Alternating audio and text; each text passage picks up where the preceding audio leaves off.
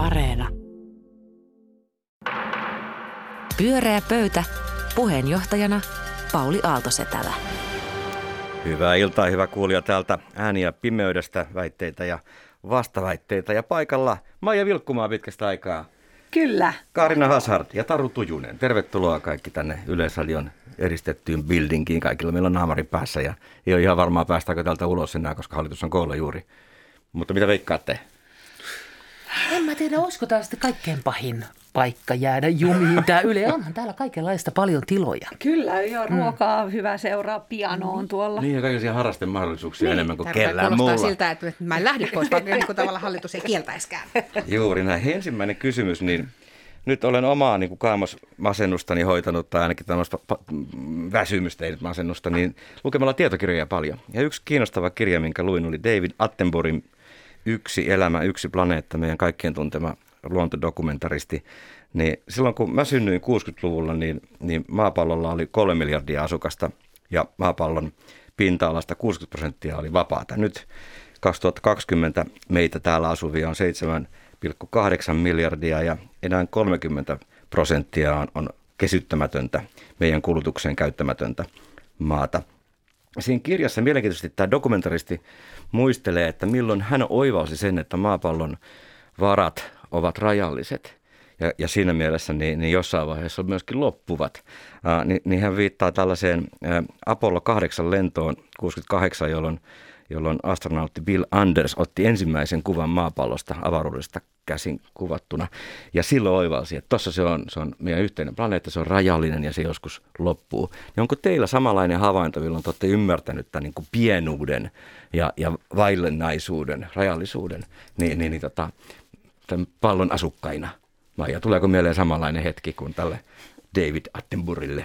Öö, no en tiedä, ei ehkä ihan noin selkeää hetkeä, mutta kyllä mä huomaan tai muistelin just sitä joskus 2000-luvun alussa, kun mietin, että haluaisin lähteä käymään New Yorkissa. Olin haaveillut siitä jo itse asiassa pitkään lapsuudesta lähtien. Se aina tuntuu, että ei voi lähteä minnekään niin kauas, että sehän on niin kuin suuren meren toisella puolella ja ihan niin kuin vähän sama kuin joku satumaa, joka tavallaan on, mutta ei oikeasti ole reachable. Mutta sitten yhtäkkiä joku mun, mun kaveritkin lähti sinne ja sitten mä huomasin yhtäkkiä ostavani jostain internetistä lipun ja lähteväni sinne.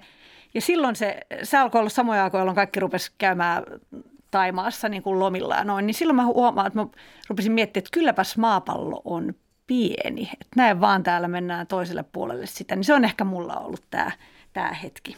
Kaarina, tunnistatko samanlaista? Muistatko se valokuva ylipäätään? Totta kai muistan. Mä just mietin, että mä oon kasvanut tavallaan sen valokuvan jo vallitessa. Mun muistot, ei, ei ole sellaista muistikuvaa, että se olisi tullut se valokuva, vaan se on aina ollut.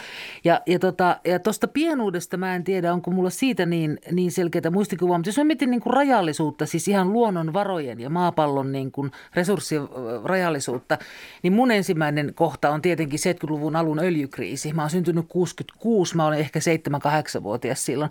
Eli just siinä kohdassa, missä varmaan on koulussa kerrottu ja, ja muuten näin. Niin sitten tuli niitä sinisiä tarroja, missä käskettiin laittamaan valot pois, kun ei niitä tarvita ja muuta. Et silloin tuli semmoinen, että aha, aha, okay, että voi olla olemassa joku kollektiivinen kaikkia koskeva olosuhde.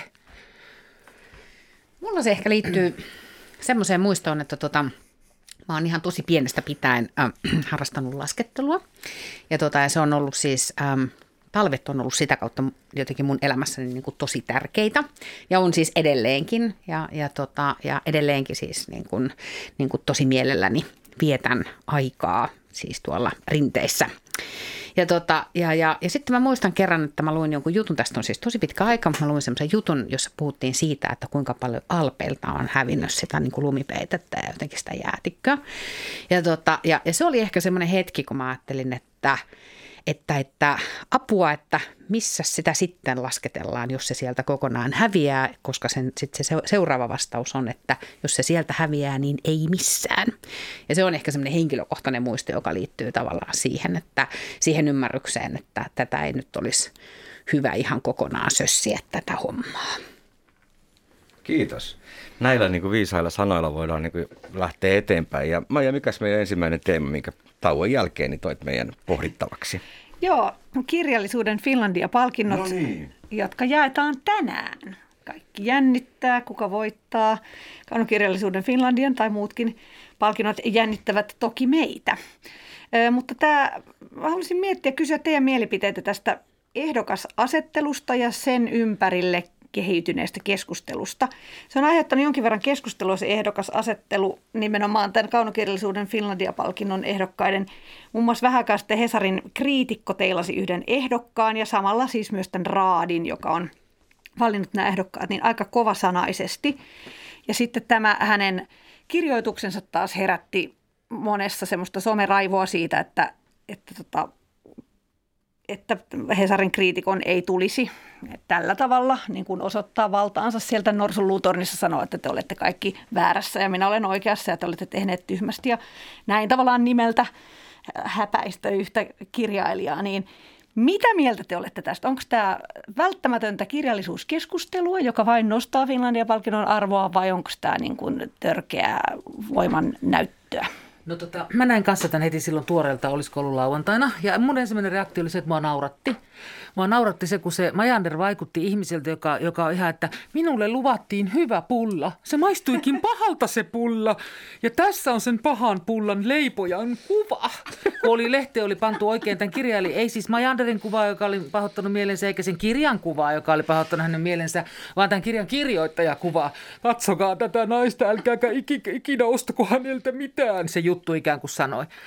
Niin mua nauratti se sen takia, että, että jotenkin tuntuu, että se ajatus siis siitä, että meillä olisi yhtenäinen kaanon ja jonkinlainen yhtenäinen kansallinen maku tuntuu niin käsittämättömän vanha-aikaiselta, että, että se koko ajatus siitä, että järkytyn, raadilla oli jokin erityinen maku ja se ei ollut sama kuin omani. Niin, niin mä oikein mietin, että, että missä tavallaan, missä maailmassa ja positiossa pitää olla, että, että edes pystyy jotenkin järkyttymään tai, tai harmistumaan ton tyyppisestä asiasta. Että mulla, mua se virkisti ja nauratti ja mä oon ihan, että tätä lisää. Et lisää kun tulisi tällaista keskustelua, että en voi sietää ja kyllä en ja ei saa. se on vaan hyvä. Niin se olisi niinku hauskaa keskustelua, että, että, tota, että mun mielestä tämä mun oma reaktio se, että se naurattaa, oli ihan hyvä ja oikein. Niin sä et näe sitä, että Majander edustaa, edustaa niin tämän kanonia, joka on jotenkin tietynlainen ja nyt tämä, tämä tota, raati sitten edustaa jotain toista kanonia. Mä näen, mä näen niin, että Majander edustaa siis semmoista kasaria. Just että niin. siis menneisyyttä, silloin oli Menneisyyttä, paljon joo. paremmin, mutta mä keskustelin yhden mun kaverin kanssa tästä asiasta ja hän antoi mulle hirveän hyvän näkökulman. Kun mua nauratti, hän sanoi, että tiedätkö, että tommosia Majanderin tapaisia henkilöitä, että niillä on varmaan ihan hirveitä, että ne varmaan tuntee olonsa koko ajan ihan kamala uhatuksi. Kun tänne tulee ties mitä ja ketä mm. ja, ja ihmisiä sanomaan mielipiteitä ja miksi niitä kuunnellaan, vaikkei ne ole ole kriitikoita. nimenomaan kriitikko, joka saa olla tuota mieltä? Mik, miksi hänellä olisi koko ajan paha olo tai Ei, mieli? ei, mutta kun se, mä tarkoitan, että teilaus oli niin epäanalyyttinen, epäosallistava, Okei. että se oli niin kuin tyhmästi kirjoitettu. Siksi se näytti mielipahalta eikä miltään niin kuin analyysiltä. No mä lain, luin kanssa sen siis jotenkin se sattui mun silmiin myöskin heti silloin niin kuin tuoreeltaan, kun se tuli ja mun reaktio oli vähän samantyyppinen. Ja mä ajattelin, että no ton kirjan mä nyt aion sit lukea, eikö niin? Ja se johtui tuosta samasta, ei, ei jotenkin edes siitä, että mä ajattelin, että se olisi semmoista niin kuin au, auktoriteetti niin kuin vastarintaa as such, vaan mä ajattelin samalla tavalla, että se ei ollut hyvä kritiikki. Mm. Eikö niin? Se ei mm. niin kuin, tavallaan, niin kuin, se, se, se vaan sanoi, että tämä on huono kirja, piste, ja tänne ei pitäisi olla siellä raadissa, ja miten se raatikin nyt tämmöisen on tänne tuonut. Ja, tota, ja, ja, um, ja se ei, se ei niin kuin, siihen ei syntynyt tavallaan sellaista, mulle ei tullut semmoista oloa, että mä niin kuin, olisin luottanut ikään kuin siihen arvioon, vaikka nimenomaan niin kuin, kriitikolta olisi ehkä ollut lupa odottaa niin kuin mm. parempaa arviota. Ja sitten mä ajattelin, että no mä luen sen itse, mä päätän, että mitä mieltä mä oon. Mä oon myöskin siis sitä mieltä, että mitä ihmettä, sä, kyllähän niin kuin kirjallisuudesta, jos mistä, niin saa olla vaikka mitä mieltä. Mitä enemmän sen Ja parempi. Kyllä, ja se, että, että se mikä niinku, se, sehän on se, mikä siitä tekee niin kiehtovaa, on se, että se mikä mun mielestä on tosi hyvä, niin saa luvan kanssa olla sun mielestä ihan superhuono. Ja sitten me voidaan käydä siitä vuoropuhelua. Kaikkein parasta se on, jos me pystytään yhtään analysoimaan molemmat, miksi Kyllä. se oli toisen puolen mielestä hyvä, toisen mielestä huono, Samaa koska mieltä. se lisää meidän yhteistä käsitystämme Se siitä, on mitä juuri on. kriitikko oli samaa mieltä, eikö ollut? Oliko hänellä sillä joku argumentti, miksi tämä kirja olisi saanut Niin olla ehdolla? sille, äh, kun äh, mä ymmärrän, nimittäin. Niin, Hufvudstadsbladetin äh, Pia Ingström oli ilmeisesti ollut kanssa myöskin sitä mieltä, että, tota noin, että jotain oli vikaa tässä ehdokasasettelussa. Mä en ole lukenut yhtäkään näistä kirjoista, en voi siihen ottaa kantaa, mutta mietin tätä, että, että tämä teidän er, hyvin kaunis, kauniisti muotoiltu jokaisella mielipiteellä on merkitystä. Sehän on aivan totta, ja nämä raatilaiset toki eivät ole keitä vaan, vaan heidät, heidät on siihen omien ansioidensa kautta otettu, mutta toisaalta eikö kuitenkin ole myös niin, että nykypäivänä me ollaan vähän ongelmissa just sen ajatuksen kanssa, että kaikki mielipiteet ovat yhtä arvokkaita, koska eihän ne sitten kuitenkaan aina välttämättä, tai on, on sellaisiakin instituutioita, jossa, jotka hyötyvät siitä, että, että niissä sitten siellä on semmoista ikään kuin mielipiteen laadunvalvontaa, jossa jokaisen mielipide – että sitten joutuu käymään vähän siitä perustelusta sitten jotain kilpailua. Se olisikin ihanaa siis, että niin kuin toi Taru sanoi sitä, että tässä oli ongelmaksi varmaan muodostus se, että se oli niin kovin lyhyt ja niin vaan lättä, se vaan niin kuin mm. lätkäsi sen mielipiteensä, että siitä puuttu se analyysi ja perusteet, että siis nimenomaan pitäisi olla asiantuntevia, kirjallisuuteen perehtyneitä keskusteluita, kirjallisuutta todella syvästi rakastavia keskustelijoita, koska heidän keskustelua olisi myöskin niin kuin lehdistä ja tietenkin muistakin välineistä hirveän kiinnostavaa ja opettavaista seurata. Niin se on jännä, että miksei sitä tuu. Pelkääkö kaikki muut kriitikot tai kaikki, kaikki muut niin paljon Hesaria, että sitä ei se tulee, niin kuin jää, tulee hiljaisuus, kun ma- Majanper sanoo. aika semmoinen ilmiselvä syyllinen silloin, kun ajatellaan niin kuin valtaa ja mm. kriitikon roolia. Niin, mutta että tavallaan, että mistään se keskustelu ei lähde. Se mm. tulee se, ja sitten kaikki raivoo vähän aikaa ja sitten se loppuu se siihen. Ja ostaa sen kirjan tai levyn. Tuossa on vielä niin. siis semmoinen kulma, että musta se on sitten vielä kuitenkin eri asia keskustella kirjallisuudesta, kun puhutaanko me siitä, että onko vaikkapa ilmastokriisi niin kuin totta vai mm. ei. Että sitten se, että kun me puhutaan niin kuin tieteestä ja faktasta, niin se on vielä musta niin kuin tavallaan eri asia asia kuin sit se, että me puhutaan sit niinku kirjallisuudesta, jossa minusta niinku poikkeuksellisen paljon niinku pitää olla lupa muodostaa oma mielipide siitä niinku teoksesta. Ja, ja, tota, ja, ja, ja, ja sen takia tavallaan se, että kaikki mielipiteet on arvokkaita, niin musta tämä on se, niin kuin se viitekehys, jossa se sopii, johon se sopii tosi hyvin ja sitten se sopii tosi huonosti tavallaan semmoiseen, kun me puhutaan tieteellisistä faktoista, missä siis niin kuin semmoinen henkilökohtainen näkemys jostain asiasta, niin ei ole siis yhtä arvokas kuin vaikkapa mm. tieteellinen fakta on. Kyllähän kaikki semmoinen keskustelu, kritiikki oli taidella mikä tahansa tai mikä tahansa aihe maailmassa, niin jos sä näet niin kuin sen asian tuntevien ihmisten perusteltua keskustelua, keskustelua, jotka liittää niin kuin tietyn mm. taideluoman sen omaan mm. traditioon ja näin edelleen, niin sehän on ihanaa. Totta kai. Makujahan voi olla meillä jokaisella. Mutta tavallaan asiantuntijapuhetta Joo. taiteesta, Joo, niin se olisi ihanaa. Niin olisi samaa mieltä. Kirjallisuus Finlandia-palkintohan ei ole kriitikoiden palkinto. Muistatteko te muutama vuosi sitten, kun niin kuin Helsingin Sanomathan julkisti jostain kirjasta nimenomaan teki siis niin, että kun se oli, mä en muista edes mikä kirja se oli, mutta siellä oli siis kaksi erilaista niin kuin kritiikkiä samasta kirjasta, mutta ne oli tosi eri näkökulmasta. Ne oli keskenään riitasi, niin kuin ristiriitaisia. Ja se oli mun mielestä todella hyvä artikkeli, mm. koska siis se, se, siinä oli kaksi asiantuntivaa ihmistä, jotka itse asiassa kertoi samasta kirjasta.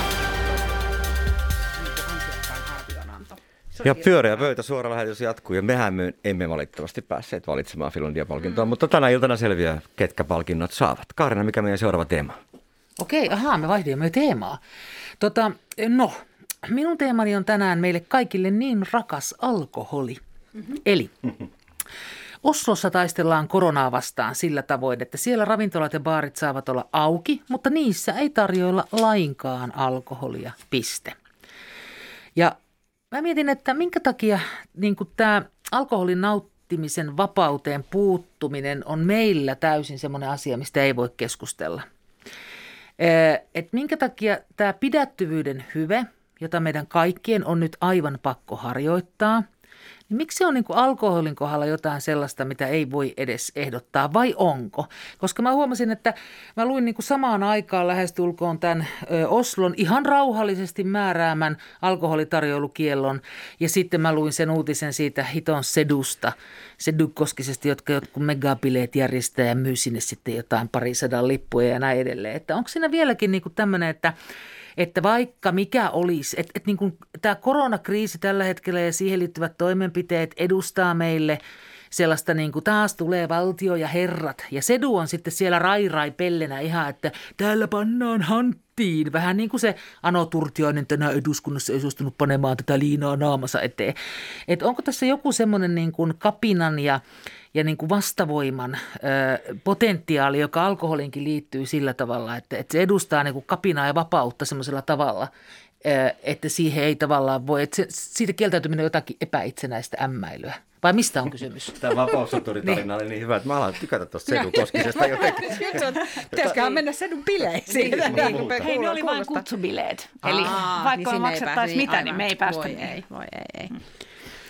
Ah, niin, niin siis, niin. mutta tota toi, kyllä varmasti siis alkoholihan on vapauden symboli aivan ilmiselvästi ja myöskin tavallaan, että jos yrität niin kuin rajoittaa jonkun alkoholikäyttöä, niin rajoitat hänen vapauttaa ja olet niin kuin natsikusipää. Että se on aivan ilmiselvää, että näinhän se on, mutta tässä on musta toinenkin puoli, joka on se, että mitä tuolla niin kuin artistina, kun kiertää erilaisia paikkoja, niin huomannut, niin ravintoloiden kate käytännössä, eli se mistä he tienaavat rahansa, perustuu alkoholiin. Siis varmaan pelkästään. Sen takia ikään kuin välillä tuntuu, että se ne on sitä mieltä ja se varmasti perustavat sen ihan siis todelliseen, että niin se bisnes vaan menee. Että jos viinan myynti loppuu, niin se on sama kuin laittaisi kiinni koko mesta.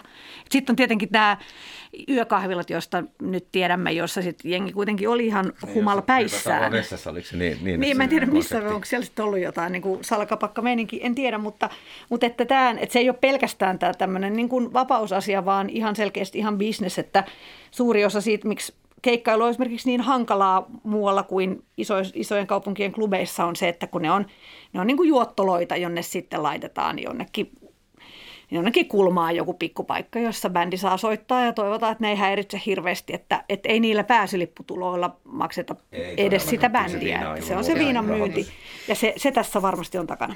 Mä luulen, että me ylipäätään ollaan koko ajan nyt vähän semmoisessa tilanteessa. Siis samaa mieltä siitä, että totta kai niin alkoholilla on joku tämmöinen symbolinen arvo, mutta mä luulen, että ylipäätään tällä hetkellä, kun näitä rajoituksia mietitään ja pohditaan, niin ollaan niin kuin ihan semmoisessa niin kuin kiikkulaudessa, että pitäisi jotenkin yrittää tasapainolla tämä terveys versus talous tyyppisessä tilanteessa. Ja, tota, ja kun me tiedetään, että nimenomaan ravintolat ja, ja, ja sitä kautta esimerkiksi vaikkapa kulttuurielämä on ottanut ihan älyttömän ison hitin niin kuin tämän vuoden aikana, niin, niin kynnys myöskin sit siihen, että pannaan tuota altseis on tosi iso. Ja sen takia mä luulen, että joo, totta kai me voitaisiin varmaan niin kuin suomalaisena niin kuin, niin kuin olla enemmänkin selvinpäin, mutta sitten niin kuin, niin kuin, mä luulen, että se iso kuva pikemminkin löytyy tästä jotenkin tämän tyyppisen kiikkulaudan tasapainoilusta. Alkoholihan kuitenkin on semmoinen elementti elämässämme, joka nimenomaan saattaa meitä yhteen toinen toistensa, toistemme kanssa ja, ja tekee meistä varomattomia ja näin edelleen. Että se ei niin kuin mikä tahansa elinkeino, vaan tässä nimenomaisessa tartuntatilanteessa, missä me eletään, niin alkoholilla on ihan aivan oma roolinsa. Ja sitten Maija, kun sä sanoit, että okei se on se, miten rahat tehdään, mä uskon sen täysin, mutta mä haluaisin nyt tietää, että miten ne siellä Oslossa nyt sitten oikein pärjää. Että nyt täytyyhän niillä olla jotakin sellaista tapahtumaa ja, ja tota, toimintaa, että, että niitä kannattaa pitää auki. Huonommin he pärjää kuin me. Siis että Suomihan pärjää paremmin sekä niin kuin taloudellisessa resilienssissä, eli tämä sana, miten selviydytään tästä taloudellisesta tilanteesta, että terveysluvuissa. Että ei se auta sitten se mehuttaminen siellä no, baareissa. mun käsittääkseni nyt on just Oslossa, kun kuukauden verran on ollut tämä, niin se on todella auttanut. Että se on kerta kaikkiaan ollut kahden tehokas keino. Okei, voi tulla siis. Nythän me ollaan Niin. maailman viidenneksi paras. Kyllä, kyllä, mutta siellähän nousi, siellä oli samantyyppinen kuin meillä tilanne, ensin oli alhaalla ja sitten nousi, me tullaan niin kuin vähän perässä. Mutta tämä nimenomainen täsmä keino on, on auttanut siellä, näin ymmärsin. Ja mä ymmärrän nämä laajat kuvat ja on ottanut hittiä ja tässä pitää terveys ja talous ja kaikki tämä. Ja Mut jos nyt niin joo, joo, poispäin. joo, mutta jos nyt puhutaan vaan tästä alkoholista, ihan on pelkästään kyllä siitä. aika miellyttävä ja kun se on teema. semmoinen sosiaalinen lubrikantti, mitä meidän nimenomaan pitäisi nyt välttää kaikkia sellaisia elementtejä ja tilanteita, missä me tulemme toistemme kanssa yhteen. Ja tässä on harjoittava pidättyvyyttä. No, mutta eikö me nyt tulla niinku ravintolassa ruoankin kanssa toistemme niinku yhteen, että, että jos me mennään illalliselle ja me todettaisiin, että okei, täällä ei nyt niinku viiniä juoda, mikä siis henkilökohtaisesti mulle sopii ihan tosi hyvin, mutta tavallaan tuottaahan se ruokakin sen saman tilanteen, että, että ruoan ääreen mennään yhdessä, syödään yhdessä ja, ja ollaan niinku, syödä. niinku naamari päässä on Taru, vaikea ihan syödä. oikeasti, hei. Ihminen, ihminen umpipä, umpipäissään ö, kaulailemassa toinen toisia ja laulamassa aikuista näistä karaokessa, niin sä oikeasti vertaat tätä fine dining tilanteeseen. Ei, en. Tietää, jos Niin. niin. sä sanoit, että alkoholi Niin, niin, kun- kokonaan pois myös Niin. niin. ruokailuista, ettei tarvisi aina niin, sitä alkoholia. Kyllä. Sä sanoit niin, ihan kyllä. samalla, että jos saa kuitenkin ravintoloissa syödä, niin. Jos pystyt olemaan laulamatta ja Niin, jos pystyt niinku tavallaan istumaan siinä ja syömään ja ottaa lasi viini, niin mä, niinku, mun on tosi vaikea tavallaan niinku verrata suoraan myöskään sitä tilannetta siihen, Joo. että vedetään niinku lärvit ja niinku kaulaalla ja Joo, lauletaan, aikuistana, että se on niinku eri asia. Kyllä, mutta voitaisiko me fine dining ihmiset nyt niin kuin kantaa kortemme kekoon ja pidättäytyä siitä viinilasillista nyt ihan muutaman viikon ajan, kiitos.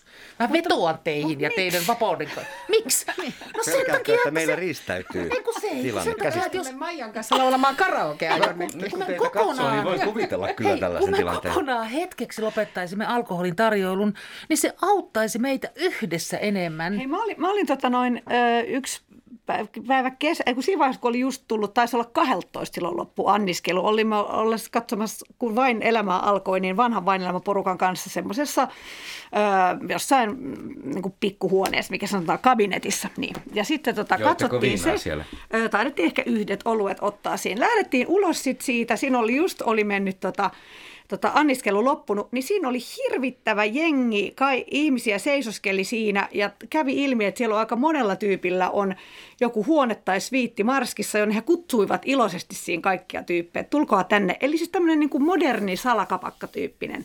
Otetaan tota toi minibaari ja maksatte mulle sitten mobile payllä. Ja tässä on tämä, että, että kun tavallaan mehän ei voida vaikuttaa siihen, miten ihmiset niin kuin käyttäytyy. Me ei voi, vaikka me sanottaisiin, että please älkää tehkö noin, niin kyllähän silti tekee niin. Höpsin pöpsin Maija! Siis tämähän alkaa siitä, että no ensin kapakassa ja sen jälkeen lähtee jatkoille marskiin. Luuletko, että ne ei olisi, jos No olisi... hiton paljon vähemmän olisivat, jos oltaisiin kaikki lähettäisiin, että mä yhtäkkiä vaan, hei nähdään tänään Marskissa. Varmaan jotkut kyllä näkisi jossain mm. Marskin sviitissä, mutta toi mekanismi ei toimisi. Se voi olla, se on toi, että lähdetään jatkolle Kyllä, jonnekin. kyllä, siis koska se- vähentäisi sitä. Mä puhun nyt vaan ihan tästä tautitilanteesta, please, enkä elämäntavoista. Muutama viikko pyydän. Mutta... Pyöreä pöytä ja suora lähetys ja todellakin kieltolaki ja Kaarina lähti ajamaan. Kyllä, hei, En hei, kannata helistä. kyllä, nyt on pakko Hyvä sanoa Jumala. kyllä ääneen tämä Mitä vastus. vaivaa? Me ollaan niin kuin vapauden puolustajia. Viimeinen teema, hei Taru, mistä puhumme lopuksi vielä? No itse asiassa tämä liittyy vähän tuohon Kaarinan teemaan suoraan sanottuna, että, että, tota, että oletan, että tämä kiihkeä keskustelu tässä jatkuu. Tota, tämän koronan tiimoiltahan meille on siis, ähm, äh, meille ja, ja, ja tota, tietysti niin kuin muillekin länsimaisille valtioille käynyt sillä tavalla, että, että, tota, että äh, meillä vähän niin kuin vaivihkaa yhtäkkiä niin kuin valtio on ottanut uudestaan eri tavalla roolia meidän elämään. Mehän ollaan pitkään eletty semmoisessa ajassa, jossa itse asiassa on niin kuin haluttu purkaa sääntelyä ja, ja ollaan niin kuin tavallaan haluttu luoda niin kuin, niin kuin elinkeinovapauksia esimerkiksi ja, ja, ja ollaan vapautettu kauppojen aukioloa ja kaikkea kaikkea. Se on ollut niin kuin sääntelyn purku on ollut tämmöinen iso megatrendi. Ja nyt tota, me ollaan tämän koronan myötä itse asiassa tultu vähän semmoiseen tilanteeseen, että viime keväänä Suomessakin otettiin käyttöön valmiuslaki, joka esti meitä liikkumasta. Ja Karina haluaa nyt, että viina pannaan kokonaan pannaan niin kuin tässä muutamaksi viikoksi. Ja, ja, tota, ja, ähm, ja, ja itse asiassa valtio on ottanut meidän kaikkien elämässä ihan hirveän paljon isompaa roolia, vähän niin kuin vaivihkaa. Valtio on myöskin päässyt tässä viimeisen pu- puolen vuoden aikana kasvamaan sillä tavalla aika törmäkkäästi, että tämä koronahan on tietysti tuottanut paljon kustannuksia meille. Ja sen tiimoilta tämäkin hallitus velkaannuttaa Suomea useilla niin äh, velkaannuttaa Suomea merkittävästi tänä vuonna ja ensi vuonna, joka varmasti on tietysti tässä tautitilanteessa perusteltua, mutta mikä, mikä siinä ehkä lienee yksi kulma myöskin on se, että ähm, historia todistaa, että aina kun valtiot on ollut kriisissä ja sen, sitä, sitä myöten ovat ottaneet velkaa selvitäkseen kriisistä, niin se on itse asiassa jäänyt pysyväksi valtion velan tasoksi, tai ainakin julkinen sektori on ikään kuin jäänyt pysyvän kokoiseksi sen jälkeen, eli semmoista pienentymistä siinä matkan varrella ikään kuin, että me ei tulla niin kuin takaisin enää siitä tasosta. Joten se valtio paisuu niin kuin siinäkin suhteessa. Mitä mieltä te olette tästä, että onko tämä valtion paisuminen nyt niin kuin hyvä asia? vai pitäisikö siitä nyt ainakin käydä keskustelua, että missä siinä kulkee niin kuin rajat yksilövapauksien tai vaikkapa valtion ja kuntien välisessä suhteessa vai mennäänkö näin vaan ja, ja sitten löydämme itsemme siinä tilanteessa, että meillä on merkittävästi suurempi valtio tämän hallituskauden jälkeen kuin ennen tätä hallituskautta ja sitten tätä vahvaa valtioa tulee johtamaan vaikkapa toisenlaiset puolueet. Miltä Maija kuulostaa? Niin, kyllähän tota noin, se on, toi on erittäin hyvä kysymys. Kyllä mä siis, sekä, mä pidän periaatteessa vahvasta valtiosta, hyvinvointivaltiosta, joka pitää huolta ja myöskin aiheuttaa, asettaa rajoja, vaikka, vaikka vastustinkin tässä nyt tätä alkoholirajoitusta siinä maksimissaan.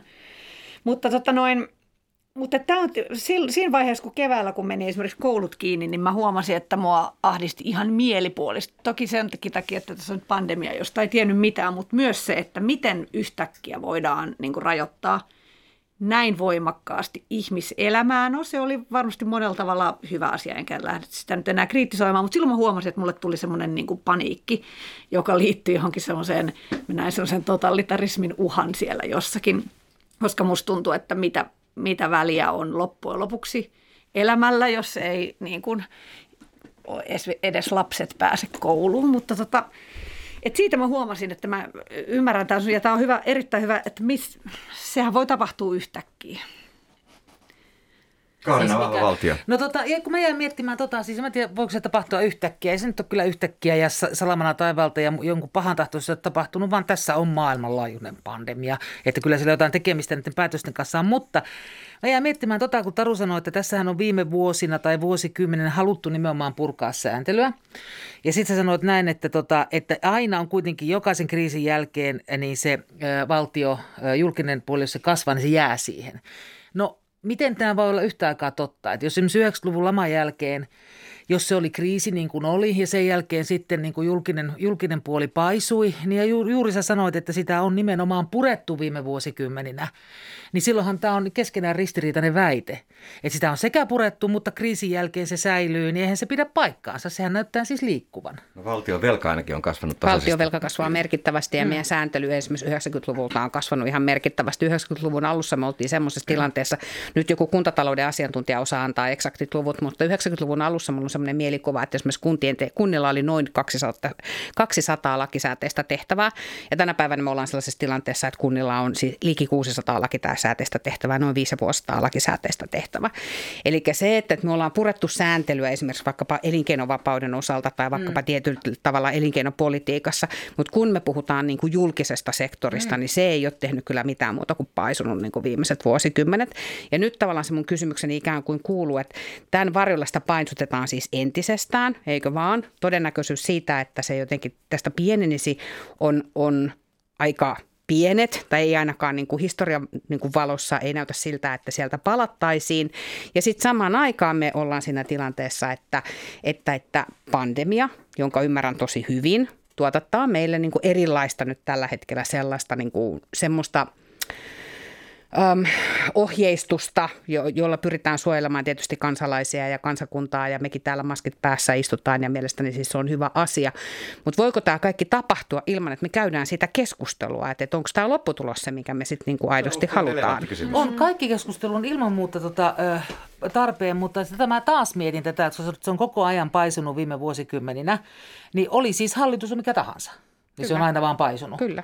Et siinä mielessä tuntuu, että, siis, että, että onko tämä nyt sitten, mitä keskustelua silloin pitäisi käydä, jos näin mm. on? Mm. Niin 2008 valtiovelka oli 54 miljardia ja tänä vuonna se on 120 miljardia, ensi vuonna 136 miljardia. Et onhan tässä niin kuin, mm. ja samalla valtio on ottanut vastuuta myös sitten veloista ja yrityksistä, tuntuu... kolminkertaistanut ne vastuut. Mut... Kyllähän meillä on siis jo tosi vahva valtio. Joo, mutta tämä tuntuu niin kuin tämä keskustelu, että millä tavalla se juuri nyt olisi akuutti, jos se on vuosikymmenet koko ajan paisunut. Että millä tavalla tämä eri... Sen takia, että se vauhti kiihtyy. No, mutta se... tämähän on erikoistilanne siis minkä takia, että kyllähän se millä tavalla mutta esimerkiksi yrityselämä... Mutta se olisi erikoistilannekin, niin. eikö niin, kun se kiihtyy ja lopputulos on se, että todennäköisesti me ei tulla takaisin mistään kohdasta, niin, niin olisiko tämä se kohta, missä kun se kiihtyy, niin meidän olisi hyvä käydä tämä keskustelu kuitenkin. Ehdottomasti keskustelu on ehdottoman tarpeen. Tässähän me sitä nyt käydään. No niin käydään. Niin. niin. Mutta, tota, mutta se, että, mistä, että se on niin vaikea musta vähän tässä, että mistä me nyt sitten käydään keskustelua, että, että, että onko, eikö tämä ole mukaan niin täysin erityinen tilanne tämä, tämä vai onko tämä sillä tavalla, että tämä on niin kuin jollakin tavalla nivot, nivottavissa osaksi niin kuin tätä valtio- ja, ja kansakuntakertomusta niin, että tämä on niin kuin pysyvä? Tarkoitko sitä, että, että, että se korona selityksenä kaikille sille velanotolle niin, ei riitä, vaan niin pitäisi ei mennä riitä. yksityiskohtiin niin, ja perustella mä siis niitä? sitä mieltä, että, että ähm, musta siis se on ideologinen valinta, halutaanko me velkaantua siis noin paljon ja ikään kuin tuotattaa tämän koronan varjolla sellaista niin kuin vahvaa valtiota, joka itse asiassa todennäköisesti ei ole purkaantumassa sen jälkeen, kun tämä korona on ohi. Mehän tehdään siis paljon muutakin asioita tällä hetkellä kuin pelkästään niin kuin, niin kuin koronaa. Hei, tämä oli Pyöreä pöytä studiossa Maija Vilkkomaa, Kaarina Hasalt ja Taru Tujunen. Ja tässä oli tämmöisiä niin kuin hyviä aineksia, Finlandia, valtio, viina, kuulosti ihan ja haiskahtaa ihan itsenäisyyspäivän juhlinnalta. Kiitos hyvistä ajatuksista ja vastaväitteistä. Kiitos myös kuulijat. Minun nimeni on Pauli Aaltoset. Tällä ensi keskiviikkona jatkuu. Hei! Pyöreä pöytä.